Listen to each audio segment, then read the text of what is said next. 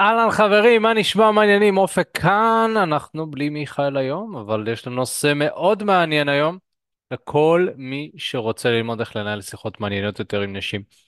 איך לפתח בעצם את מיומנויות התקשורת שלי, איך בעצם לגרום לזה שנשים יותר נהנות בשיחות איתי, שהשיחות הן יותר זורמות. מה שאתם רוצים לפתח כאן זה זרימה. וחלק מהעניין של זרימה, חלק מהעניין של היכולת שלי להתמודד עם שיחות, גם עם נשים זרות או נשים שאני מכיר, זה להבין איך באמת לפתח את ההומור שלי, כי הומור זה כלי ומיומנות תקשורתית שהיא מאוד חשובה, וגם העניין שיש פה את השנינות, זאת אומרת איך אני משלב שנינות בשיחה שלי, ומה זה אומר בעצם לפתח הומור ושנינות. אנחנו נדבר היום בלייב ובפודקאסט הזה על איך להשיג את זה. אז אם אתם מוצאים שאתם מדברים עם בחורה ולא יודעים כל כך איך להצחיק, איך לגרום לשיחה להיות קצת יותר הומוריסטית, והשיחות שלכם בעיקר נראות מאוד רציניות ולוגיות, אז שווה לכם להקשיב עד הסוף, כי אנחנו נלמד איך להכניס את הקטנות האלה שעושות הבדל מאוד משמעותי. אבל אם זה באמת ה live או הפודקאסט הראשון שלכם, אז קצת תצוגה על עצמי, נעים להכיר, אני אופק מעל שש שנים מנהל את תקשורת אמיתית, חברת ה dating המובילה בישראל, ביחד עם מיכאל בארי. עזרנו לאלפי גברים לקחת שליטה על חיי ה dating שלהם, להיכנס לזוגיות שהם רוצים מתוך מקום של שפע ולהפסיק להתפשר. אני באופן אישי הייתי גבר לא מוצלח עם נשים. שסובל מחרדות חברתיות, ובעזרת הכלים שלמדתי הפסקתי להיות מופנם וביישן, והיום אני נמצא בזוגיות, וכמובן מאורס עם בחורה בטעם שלי, ועוזר לעוד גברים להשיג את אותו הדבר. בפודקאסט הזה אנחנו מנגישים לכם ידע שיעזור לכם להצליח עם אנשים שאתם רוצים. אז אם אתם מאוד נהנים מהפודקאסט ואתם מרגישים שהוא נותן לכם ערך, אז מאוד מאוד נשמח שפשוט תעקבו אחרי הפודקאסט ודרגו אותנו חמישה כוכבים. הפודקאסט שלנו נמצא גם ב Apple Podcast, ב Google Podcast, ב Spotify כמובן, באתר שלנו, ב SoundCloud, איפה שאתם רק רוצים, אז אה, מוזמנים לעקוב ולדרג, כי זה כמובן מאוד יעזור לסייע ולהפיץ את הבשורה הטובה. אז אחרי שסיימנו עם ההקדמה, בואו ניכנס לתוכן המאוד מעניין שלנו היום. אני רוצה להתחיל ולדבר על מה זה הומור, ואיך זה מתבטא באמת בשיחות עם נשים. בעיקרון, בתמונה הגדולה, אם אנחנו מסתכלים על הומור פשוטו כמשמעו, אז יש פה שני דברים. אחד, הפעלת מתח, זאת אומרת, יש רגש של מתח שמופעל על הבן אדם השני, והדבר השני זה שחרור של מתח. המתח שהופעל כרגע משוחרר על ידי משהו מסוים שאנחנו עושים. שני הדברים האלה יוצרים שחרור של צחוק, ובגלל זה צחוק הוא מאוד משחרר ומרפא, תחשבו על זה ככה. יש איזשהו שחרור של מתח. אם אתם נמצאים בסיטואציה מלחיצה ואז אתם פשוט צוחקים, לפעמים זה פשוט עוזר להקל. אז זה כל הרעיון בהומור. אגב, בתור ישראלים, אנחנו מאוד אוהבים הומור, נכון? ויש לנו, אתם יודעים, את השחר חסון שלנו ואת האנשים האלה שמאוד מפורסמים, נטו כי הם עושים לנו טוב על הלב, אבל כי הם עוזרים לנו לשחרר מתח. נגיד, ועבר עליי שבוע אה, מתוח, אז אני הולך לסטנדאפ ואני משחרר קצת מהמתח הזה. אני צוחק, יש משהו בצחוק שהוא מאוד מרפא. אה, מה גם ש...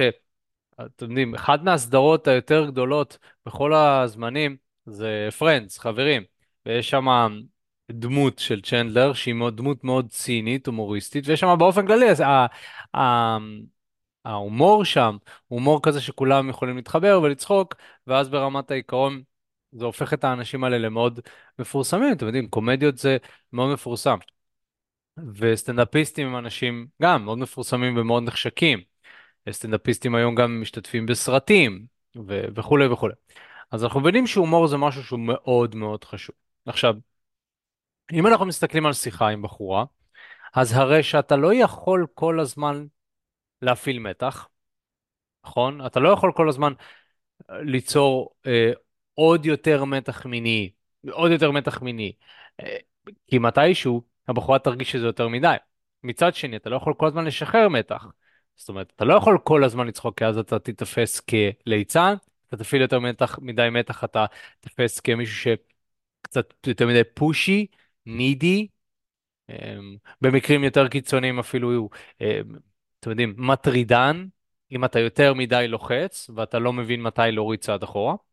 לכן האיזון השיחתי הזה הוא מאוד מאוד חשוב כשאנחנו מדברים על שיחות עם נשים. אתם יודעים, זה מזכיר לי הרבה הרבה סיטואציות שבהם עשיתי את אחד משתי הדברים. בילדותי הייתי בעיקר הצד שמוריד מתח, כי באופן טבעי אני כאופק טיפוס מאוד הומוריסטי. ו... ומגיל צעיר הבנתי שיש לי את היכולת הזאת של להצחיק אנשים. תמיד אומר שביקום מקביל אני סטנדאפיסט או שחקן הומוריסטי. אבל ברמת העיקרון, להצחיק אנשים תמיד היה לי קל. לא יודע, זה פשוט איזשהו חוש כזה. ואני חושב ש... אתם יודעים, סטנדאפיסטים בסוף עם, עם כל מה שאפשר להגיד על זה שכן, הם למדו והם פיתחו והכל, יש פה איזשהו חוש טבעי כזה לצחוק ו- ולחוש את האנשים ולהבין מה מצחיק ומה לא.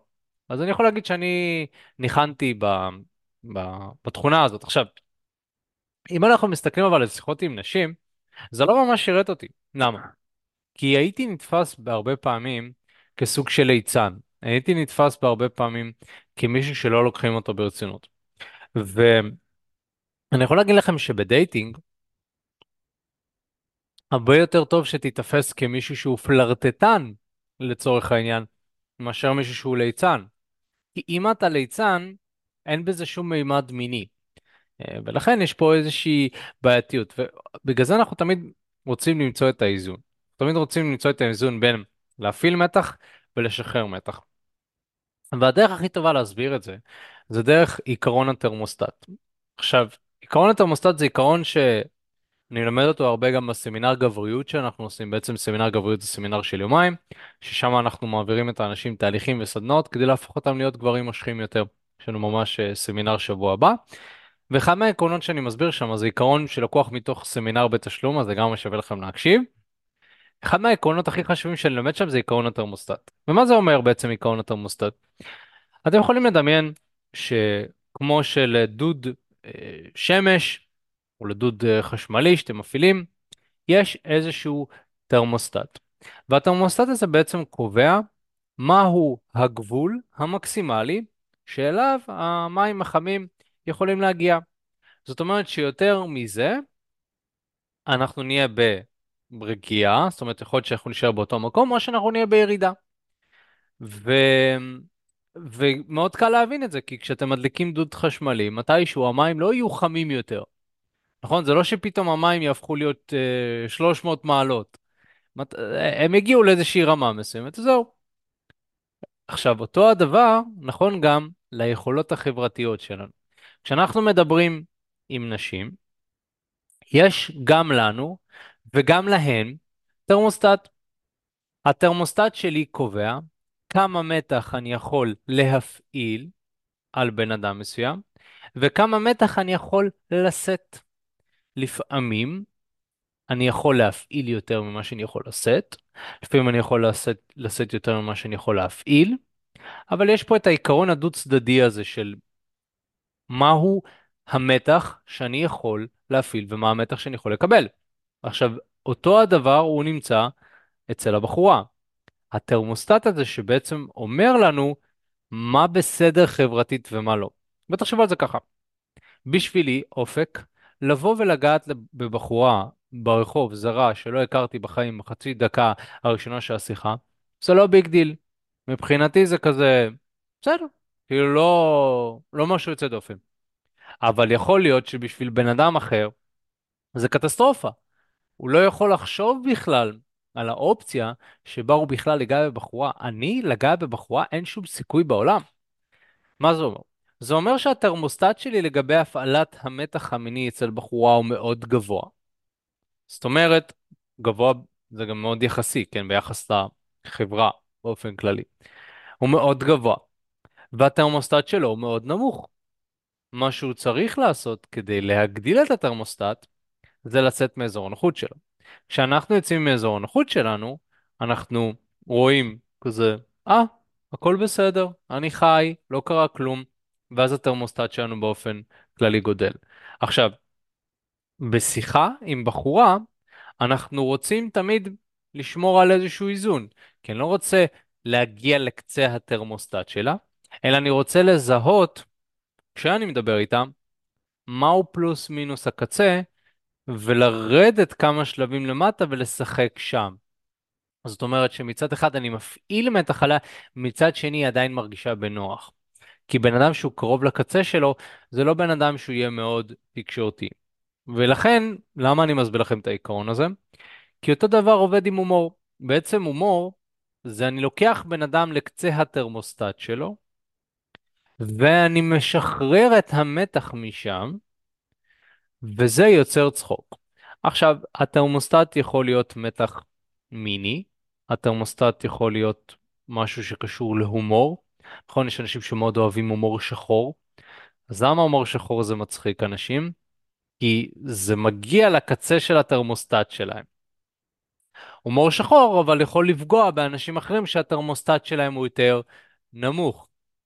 באופן כללי, אנשים שיותר נפגעים מדברים, זה אנשים שבאופן טבעי קשה להם להפעיל מתח, או שחושבים שלהפעיל מתח זה לא טוב. אתם יודעים, אני אתמול, אני לא מדבר על אנשים באופן ספציפי, אבל זה קורה לי הרבה. אני נמצא אתמול ב... הייתי בסלסה לבד. אני רואה, הייתי בשיעור של סלסה, ואז היה שם את המדריך. עכשיו, המדריך סיפר איזושהי תנועה של מה שצריך לעשות בריקוד, ובעצם התנועה היא שהבחורה צריכה לעקוב אחרי הגבר.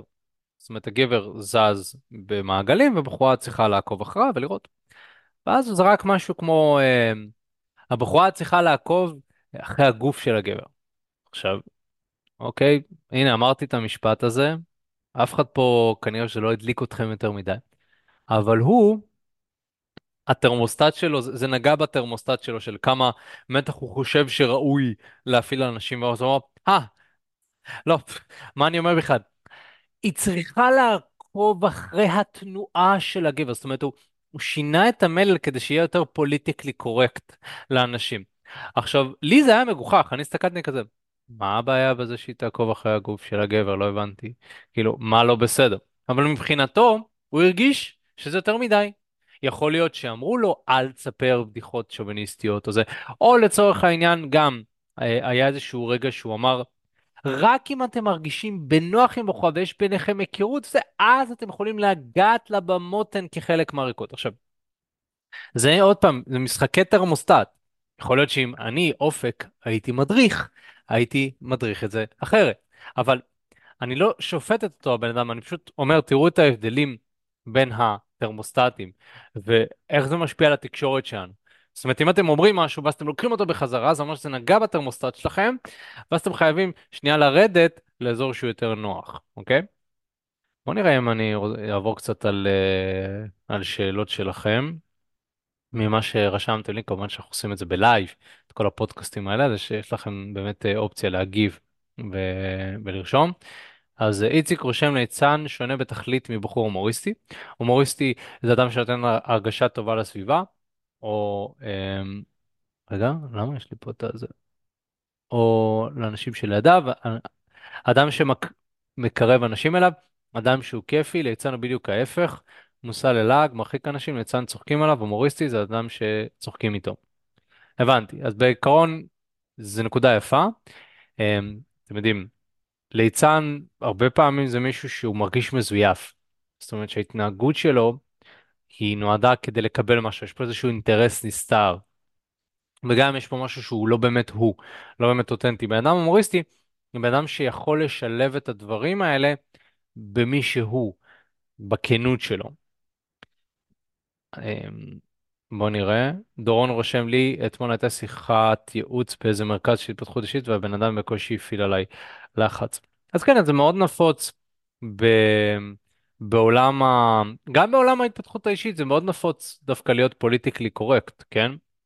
אמ, אתם יודעים, התפתחות אישית מדברים על יציאה מאזור הנוחות והכל, אבל אה, לא בכל המקומות, זה מאוד תלוי גם מי הקהל שלך. תראו, אם אני עכשיו הולך לדבר לקהל של אנשים שהם יותר באוכלוסייה הרגילה, אז הרבה פעמים אין להם את היכולת לשאת בהרבה מתח, יש להם הרבה אמונות מגבילות, אתם יודעים.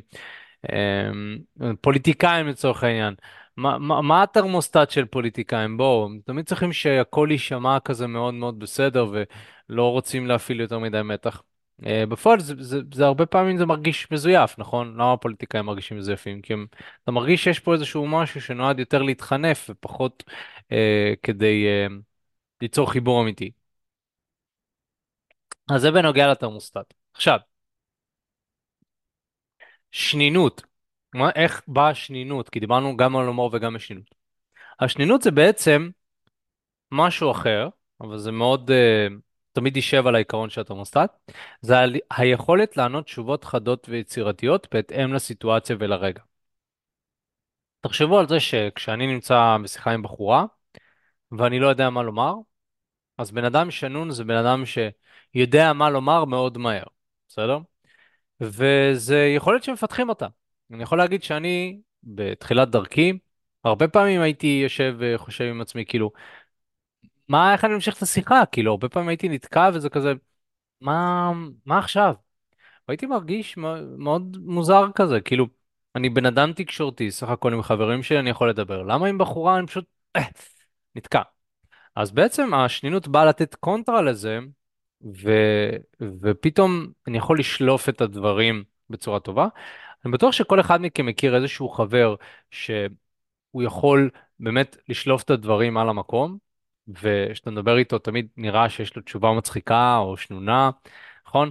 אז כן, אנחנו לא רוצים להגזים וכל הזמן להיות שנונים ב-100%, כי אה, לפעמים אנחנו רוצים גם להראות שאנחנו בני אדם רגילים ולא כל הזמן מתאמצים כדי לייצר איזושהי תשובה, כי גם שנינות היא דורשת איזשהו מאמץ מסוים. אבל מדי פעם, אם אנחנו מדברים עם נשים, שנינות היא מאוד חשובה. לצורך העניין, אם בחורה בוחנת אותי, זאת אומרת שבחינות של בחורה, אנחנו מדברים על זה הרבה, זה נקרא שיט טסט, אבל נגיד בחינה נפוצה של בחורה זה להגיד משהו כמו אתה צעיר לי מדי, בסדר? שכמובן לפעמים זה אומר שבאמת אתה צעיר לה מדי, ולפעמים זה אומר שהיא פשוט רוצה לראות איך אתה מגיב לזה. אז מאוד חשוב להיות שנון כאן, ולראות איזושהי תשובה, יכול להיות שהתשובה הזאת מוכנה מראש, אבל פשוט לראות אותה, להראות שאתה מוכן למבחן. ובהרבה פעמים זה ישרת אותך הרבה יותר טוב מאשר כזה, "Hmm, רגע, שנייה, אני חושב תשובה, ואז אתה עונה לה, זה קצת מאבד מהאפקט, כי היא בוחנת אותך, עכשיו, על המקום, תענה, תענה, ביץ'. אז, אה, אז אתה רוצה לענות, וזה חלק מהעניין הזה, אבל אם אתה לא יכול להכיל מתח, ואתה כולך רועד, אז גם יהיה לך קשה לחשוב על תשובה, כי אין לך חמצן במוח בכלל, אתה, אתה, אתה מת, נכון? אז בגלל זה חשוב גם להיות נינוח ורגוע, לנשום כשאתה מדבר עם בחורה, וכמובן דרך ניסיון, שאנחנו מתחילים עם הרבה נשים, אנחנו גם מפתחים את זה. אז זה בנוגע לשנינות, אז דיברנו על הומור כמובן שזה היכולת להפעיל ולשחרר מתח במידת הצורך. דיברנו גם על שנינות, מה זה אומר להיות שנון. עכשיו בואו נדבר על טעויות נפוצות של גברים בשיחות עם נשים, ואיך זה פוגע בהם, אה, בכל הנוגע להומור ושנינות. הטעות הראשונה זה שגברים עושים, זה שהם רציניים מדי בשיחה עם נשים. תקשיבו, כשאתם רציניים מדי, שאתם לוקחים את השיחה מאוד ברצינות, שאתם מפחדים לעשות טעויות, זה הורג את ה vibe של השיחה. אוקיי, עכשיו, מה זה ה vibe? תחשבו על זה שאתם במסיבה, ואתם כולכם בכיף שלכם ורוקדים וזזים, ואז יש מישהו שמתחיל לדבר איתכם על אה, דברים שליליים, סתם אני אומר.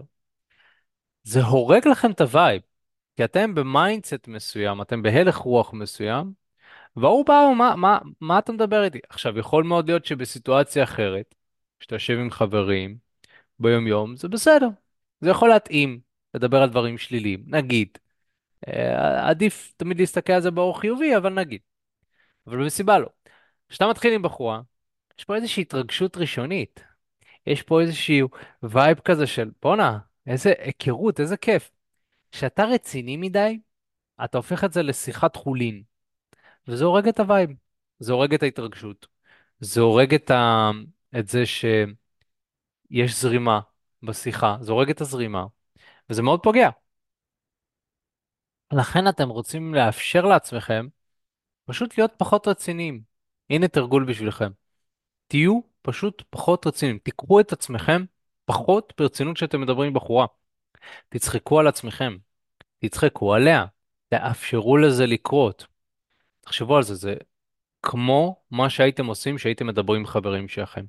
אם עם חברים שלכם הייתם צוחקים על עצמכם, אז עם בחורה גם תצחקו על עצמכם. אני מאוד אוהב לעשות את זה. נגיד, לא יודע, שכחתי את השם של הבחורה, אז אני אישית אוהב, אה, אני אוהב לצחוק על עצמי, אני אוהב להגיד, תקשיב, איזה טמבל אני.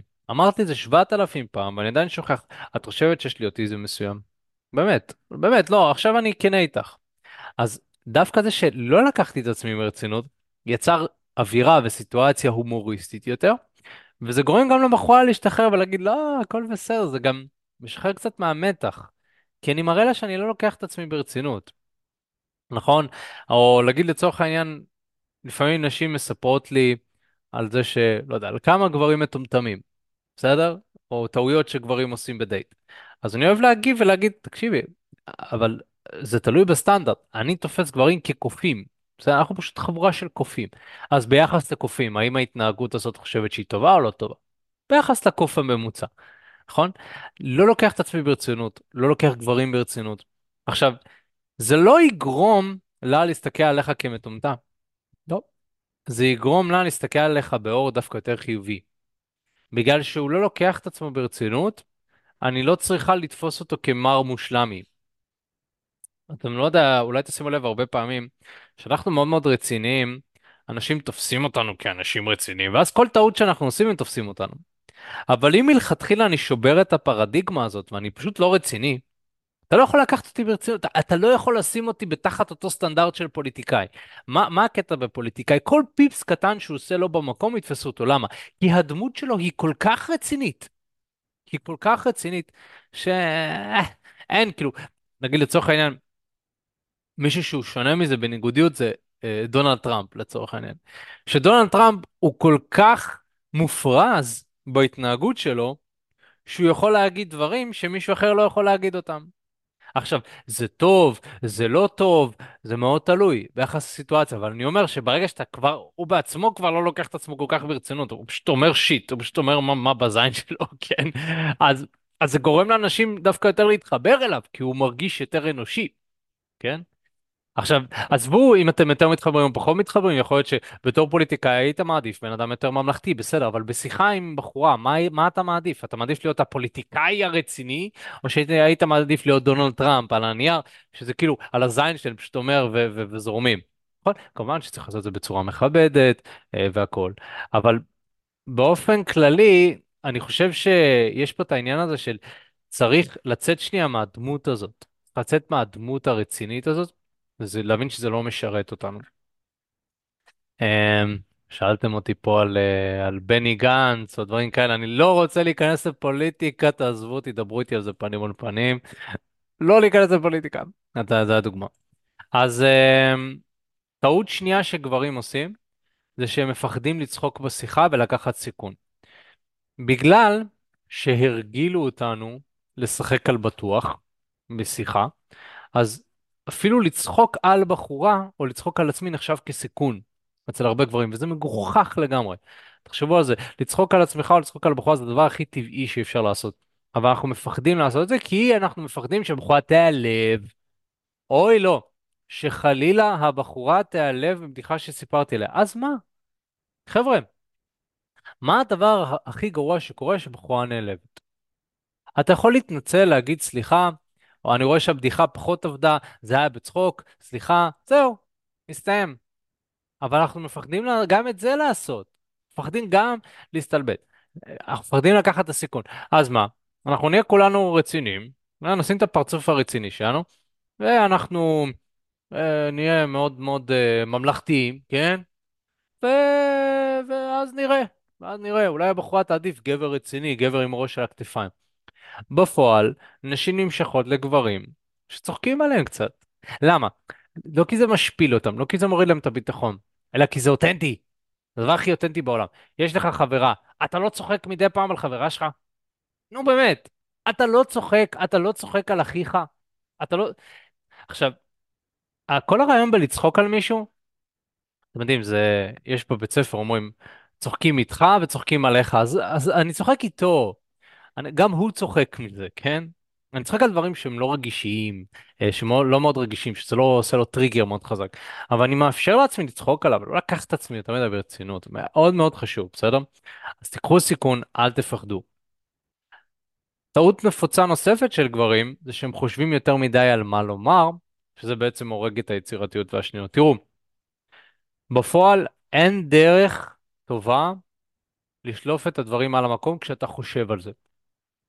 אתה לא יכול לחשוב על תשובה ולראות אותה בצורה חלקה, אלא זה משהו שצריך לצוף. עכשיו, אתה צריך לתרגל את זה. ככל שאתה מתרגל יותר, אתה שולף יותר דברים על המקום. לצורך העניין, בסמינר גבריות שלנו, יש סדנה שלמה שהיא סדנת אילתור. שזאת סדנה שבה אנחנו לומדים איך לבטא את עצמנו בצורה אותנטית, ונותנים לך גם כלים, כדי, כדי לדעת איך להגיב כל הזמן ברגע נתון. וזה מאוד מאוד חשוב שאנחנו נתרגל את הסוג של אסוציאציה הזאת. תחשבו את המשחק אסוציאציה שהייתם משחקים כשהייתם ילדים, מישהו היה אומר מילה והייתם אומרים את המילה הראשונה שהייתה באה לכם בראש. תפוז, תפוח, אה, פירות, בריא, להתאמן, שרירים, בנות, נכון? כל מה שעולה לכם בראש. ואז מה שקורה בעצם זה שאני מורגל לחשוב בצורה אסוציאטיבית, כי המוח עובד בתמונות. אז אני, אסוציאציה זה בעצם לראות תמונות ולשדר אותן דרך מילים. אם אני מורגל לחשוב בצורה יצירתית ואני כל הזמן רואה תמונות שמתקשרות ואני מחבר את זה, אז אני יכול לשלוף את הדברים בצורה יותר שנונה על הנייר. אבל אם אני לא מורגל לעשות את זה, אז מה שאני אעשה, זה שאני אנסה לחשוב על התשובה, זו טעות מאוד נפוצה. אני מנסה לחשוב מה אני עונה, אבל זה הרבה פעמים תוקע את היצירתיות. כי בעצם, תחשבו על זה בתור בן אדם, יש כל כך הרבה תהליכים שקורים בו זמנית בגוף שלנו, אם אנחנו נחשוב על כל תהליך, אנחנו בעצם תוקעים אותו. הרעיון הוא פשוט להיות מודע למה שקורה, ופשוט להגיב, להגיב בצורה אסוציאטיבית, לדמיין שוואלה, יש לי הרבה מחשבות שרצות לי במוח, בואו נראה מה עולה. עכשיו, גם אם זה לא טוב, יכול להיות שמה שעלה לכם זה לא טוב, יכול להיות שמה שהיה לכם זה, מה שעלה לכם זה מה שתמיד עולה לכם. אל תשפטו את עצמכם. כל העניין ביצירתיות זה לאפשר לעצמכם להתנסות בדברים שונים וגם לטעות. אז אוקיי, נגיד שהפעם הלך פחות טוב. בסדר. מה שאתם רוצים לעשות בפעם הבאה, אתם רוצים לנסות משהו אחר ולראות איך זה עובד. עכשיו, איך אני יודע בדיוק מה עובד? אני לומד מאנשים שעשו דברים שעובדים, מלמדים דברים שעובדים, מיישם אותם ורואה את, ה, את התוצאות. בגלל זה העבודה שלנו היא כל כך טובה, כי אנחנו אומרים לך בדיוק מה עובד. אתה יודע מה עובד, תיישם אותו. עכשיו, זה לא אומר שאתה לא תבטא את עצמך בתוך זה. כי תחשבו על זה ככה, יצירתיות כשלעצמה, יש לה גבולות. יש לה גבולות. זאת אומרת שהגבולות צריכים להיות הגבולות החברתיים הקיימים, נכון? אני לא יכול להיות יצירתי ואז לפגוע בבן אדם. אני צריך להבין מהו הגבול היצירתי שלי. אגב, תחשבו על זה כמו אומן. אומן שמצייר על קנבס, בסדר? מהם הגבולות שלו? הקנבס, סוגי הצבעים, נכון? אין אין ספור סוגי צבעים, יש כמה סוגי צבעים. נכון, אתה יכול לעשות קומבינציות והכל, ותכלס מיליונים, כן? אבל, אבל זה מה יש. הוא צריך לעבוד עם זה, הוא צריך לעבוד בתחום של הקנבס. הוא לא יכול לזרוק את הצבע על הקיר. יש לו גבולות גזרה. אחרת, מי רואה בכלל את הציור? אתה לא יכול להביא ציור קנבס ולהגיד, אה, אבל אתם חייבים לראות את הקיר שלי, הוא בן זונה. כאילו, אני מסתכל על הציור. והציורים האלה יכולים להימכר במיליוני דולרים, רק הביטוי הזה, הביטוי הסגור, בתוך, התחום, בתוך קנבס, נכון? כמה שווה המונליזה? זה יצירתיות בתוך גבולות. אז אני חושב שהיצירתיות הכי טובה באה שמצד אחד אנחנו מבינים מהם הגבולות, מצד שני אנחנו מתחים את זה לקצה. זאת אומרת שהמונליזה באה כביכול למתוח את גבולות האומנות לקצה. זאת אומרת, אתם יודעים, אנשים שמסתכלים על המונליזה אומרים שפתאום העיניים שלה מסתכלות עליך כזה, ו- ולא משנה מאיפה אתה מסתכל רואים את זה. זאת אומרת, זה דברים שלא היו. אז הוא נפתח את זה כבר, בוא נראה לאן אפשר למתוח את זה ולהתנסות עם זה. אז זה על הנייר, כאילו, אה, זה בנוגע לאומנות וזה גם בנוגע לשיחה באופן כללי, זה בנוגע לשירים, נכון? הוא שיר שכל הזמן הולך על בטוח, אה, אה, הסיכוי שהוא יהיה להיט דווקא הוא יהיה נמוך יותר מאשר מישהו שקצת מותח את הגבולות, שקצת אומר, mm, בוא ננסה את זה. והרבה פעמים זה נהיה להיט, כן? עכשיו זה בנוגע לזה. אמ, אם יש לכם שאלות על מה שאמרתי, כמובן אתם מוזמנים לשאול בצ'אט. אז איך לפתח הומור? קודם כל, הדבר הראשון שאנחנו רוצים לעשות זה להתחיל להסתכל על אינטראקציות עם נשים דרך משקפיים של הומור. ממש לדמיין שהשיחה זה כמו סרט מצויר. תנסו את זה. פעם אחת שאתם מדברים עם בחורה, תנסו לדמיין שיש איזושהי קריקטורה. זה מאוד מאוד עוזר להבין את הלך הרוח ההומוריסטי. כי סטנדאפיסט זה לא שהוא מטומטם, נכון? אני לא יכול להגיד על סטנדאפיסטים שהם מטומטמים, אלא שהם רואים את החיים במשקפיים אחרות, לפחות שהם בסטנדאפ. יכול להיות שביום יום הם פחות ככה. אה, אתם יודעים, יצא לי לראות סטנדאפיסטים מאוד מוכרים, סתם כזה יושבים בבית קפה מבואסים כזה, נכון? זה לא שכל הזמן, כי, כי, כי זה לא אנושי. אה, הוא עושה, הוא מופיע, הוא performer, אבל כשהוא על הבמה הוא רואה את הכל דרך משקפיים הומוריסטיות. עכשיו, אתה לא רוצה להיות סטנדאפיסט, אתה עם בחורה, ואתה גם לא חייב להיות סטנדאפיסט. למעשה, אתה, אתה יכול להיות 10-5 אחוז סטנדאפיסט וזה יהיה לך מספיק, כן? עם בחורה, אה, מספיק פשוט להיות קצת שנון, קצת הומוריסטי, וזה יעזור לך. אתה אפילו לא חייב לגרום לסיטואציה שהיא מתפוצצת מצחוק, נכון? זה, זה לא, זה בונוס, כן? אבל יש אנשים שאני מכיר שמאוד מצליחים נשים והם לא אנשים מצחיקים. אתה מסתכל עליהם מאוד רציניים, כאילו, אה, בדמות שלהם, אבל הם מספיק מצחיקים כדי שבחורה תימשך אליהם. אז, אז להסתכל על זה דרך המשקפיים ההומוריסטיות מאוד יעזור.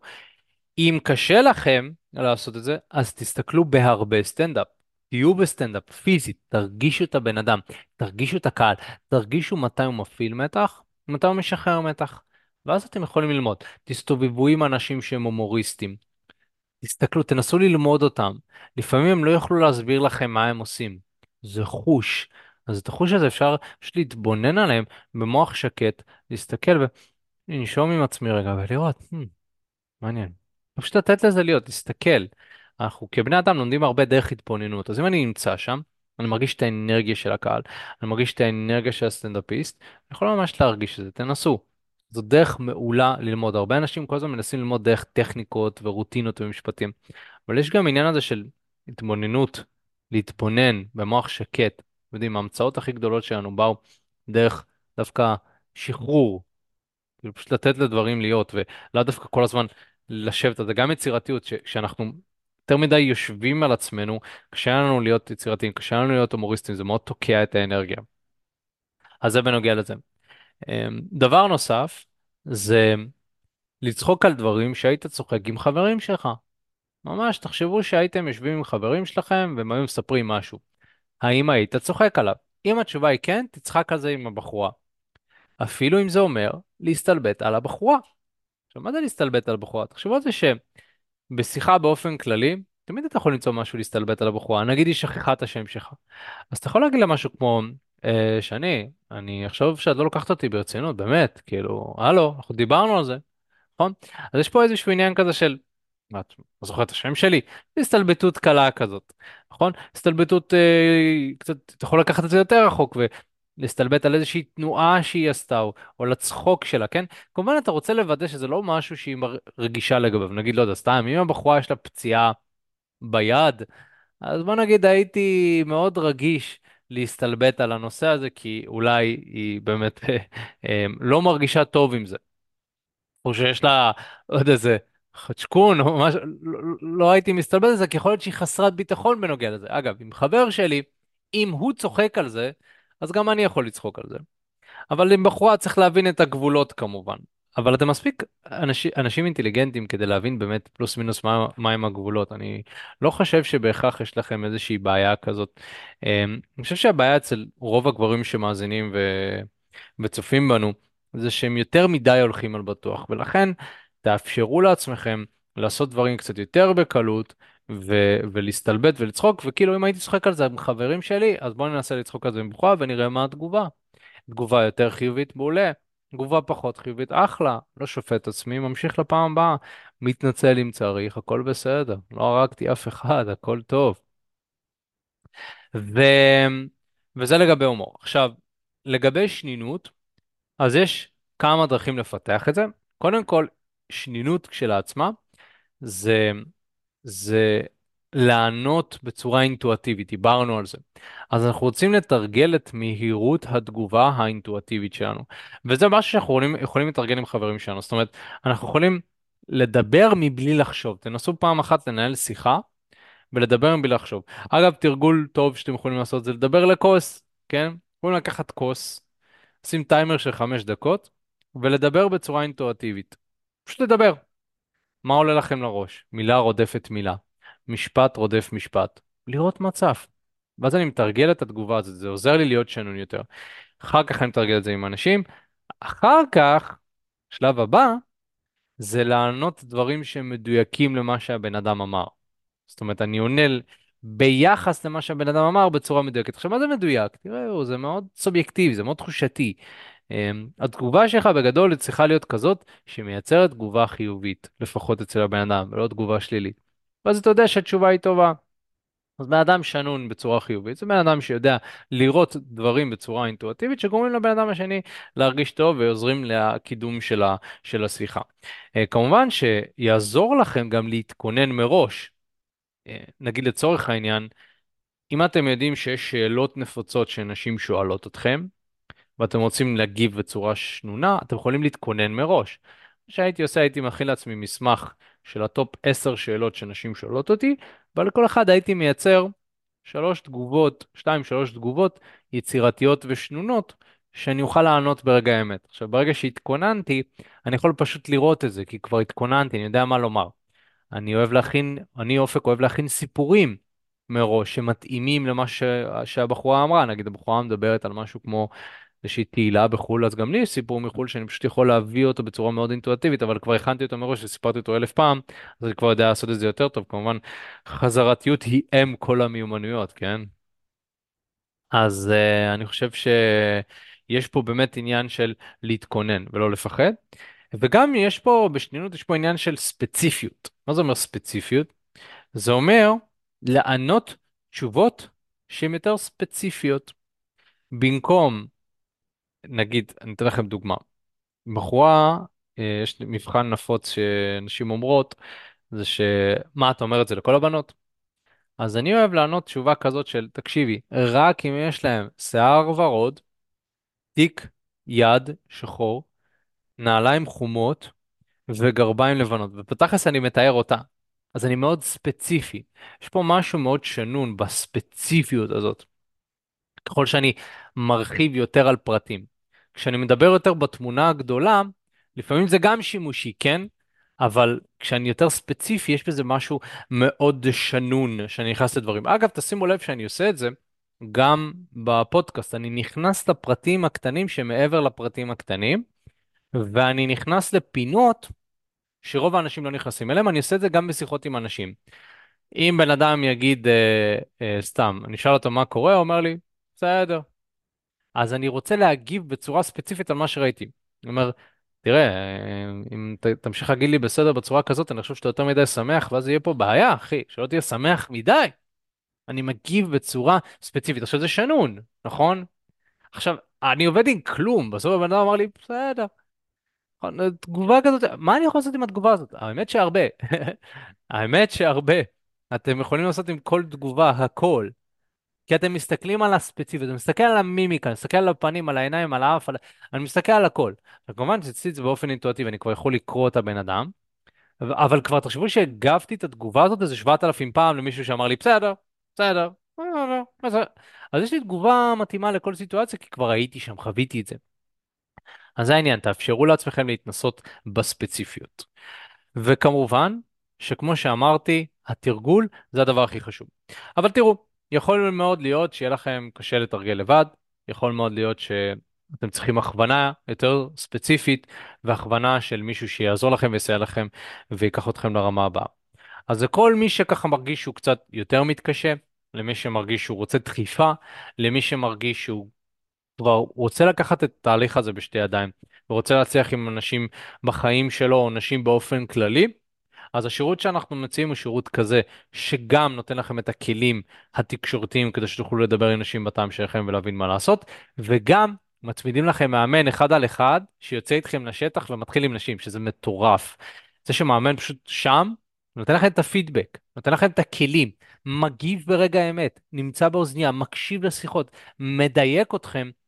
זה פרייסס בעיניי, זה משהו שמקפיץ אתכם כמה וכמה רמות קדימה. כמובן שהמתאמנים שלנו מתארים הצלחה רק מזה שיש מישהו שם שנמצא ודוחף אותם ונותן להם את המוטיבציה. עכשיו מעבר לזה למתאמנים שמשיגים תוצאות שיוצאים לדייטים ושוכבים עם נשים ויוצאים לדייטים עם נשים שהם הכירו על המקום ואשכרה כאילו פשוט הכרת בחורה התחלת איתה ואז יצאתם לדייט זה מטורף אבל זה לגמרי אפשרי ברמה האימונית, ו... וזה מה שאנחנו עושים. אנחנו הולכים ועוזרים לגברים לקחת שליטה על חיי הדייטים שלהם. אז אם זה נשמע לך משהו מעניין, אם היית רוצה לשמוע פרטים נוספים לגבי שיטת העבודה שלנו, אז אני משאיר לכם כאן קישור בתיאור של הפודקאסט, ויש לכם גם קישור בצ'אט למי שנמצא בלייב. אתם יכולים ללחוץ שם לשים, לשים את מספר הטלפון שלכם ואת השם המלא ואנחנו ניצור איתכם קשר בהקדם לשיחת ייעוץ שהיא בחינם לגמרי. מטרת השיחה היא להבין איפה אתם נמצאים כרגע מבחינת חיי ה dating שלכם, לאן אתם רוצים להגיע ומהו המסלול הנכון והמדויק כדי להוביל אתכם מאיפה שאתם נמצאים לאן שאתם רוצים להגיע. שיחה ללא עלות, אז אתם יכולים לבוא ולהתייעץ איתנו. כמו שאמרתי, זה בחינם לגמרי, אין לכם מה להפסיד. בסוף השיחה נבין מה הכיוון, איך אפשר לעזור לכם. וכמובן, אם תחליטו לבוא ולהירשם לאחד מהתהליכים שלנו, אנחנו יותר מנשמח להכניס אתכם לקהילה שלנו, ולסייע, ולעזור, ובאמת להראות לכם שלא משנה כמה אתם תשקיעו בנו, אתם תרוויחו פי כמה וכמה, כי להתחיל ולהצליח עם נשים זה משהו ששווה הרבה, לא ככה? אז לגמרי, לגמרי שווה לכם פשוט להתייעץ איתנו, ויש לנו מספיק ניסיון כדי להבין ולדייק מה נכון עבורכם. אז אני משאיר לכם את הקישור עוד הפעם, אתם יכולים ללחוץ שם, ואנחנו נדבר איתכם ממש ממש בהקדם. ומעבר לזה, אם הפודקאסט עזר וסייע לכם, אנחנו משקיעים בזה הרבה, אז פשוט תעקבו אחרי הפודקאסט, דרגו אותנו חמישה כוכבים, ומוזמנים לשתף כמובן את הפודקאסט עם מישהו שזה יכול לסייע לו ולעזור לו. וזהו חברים, אני שמחתי להיות איתכם, אנחנו נתראה כמובן בפעם הבאה, יאללה ביי.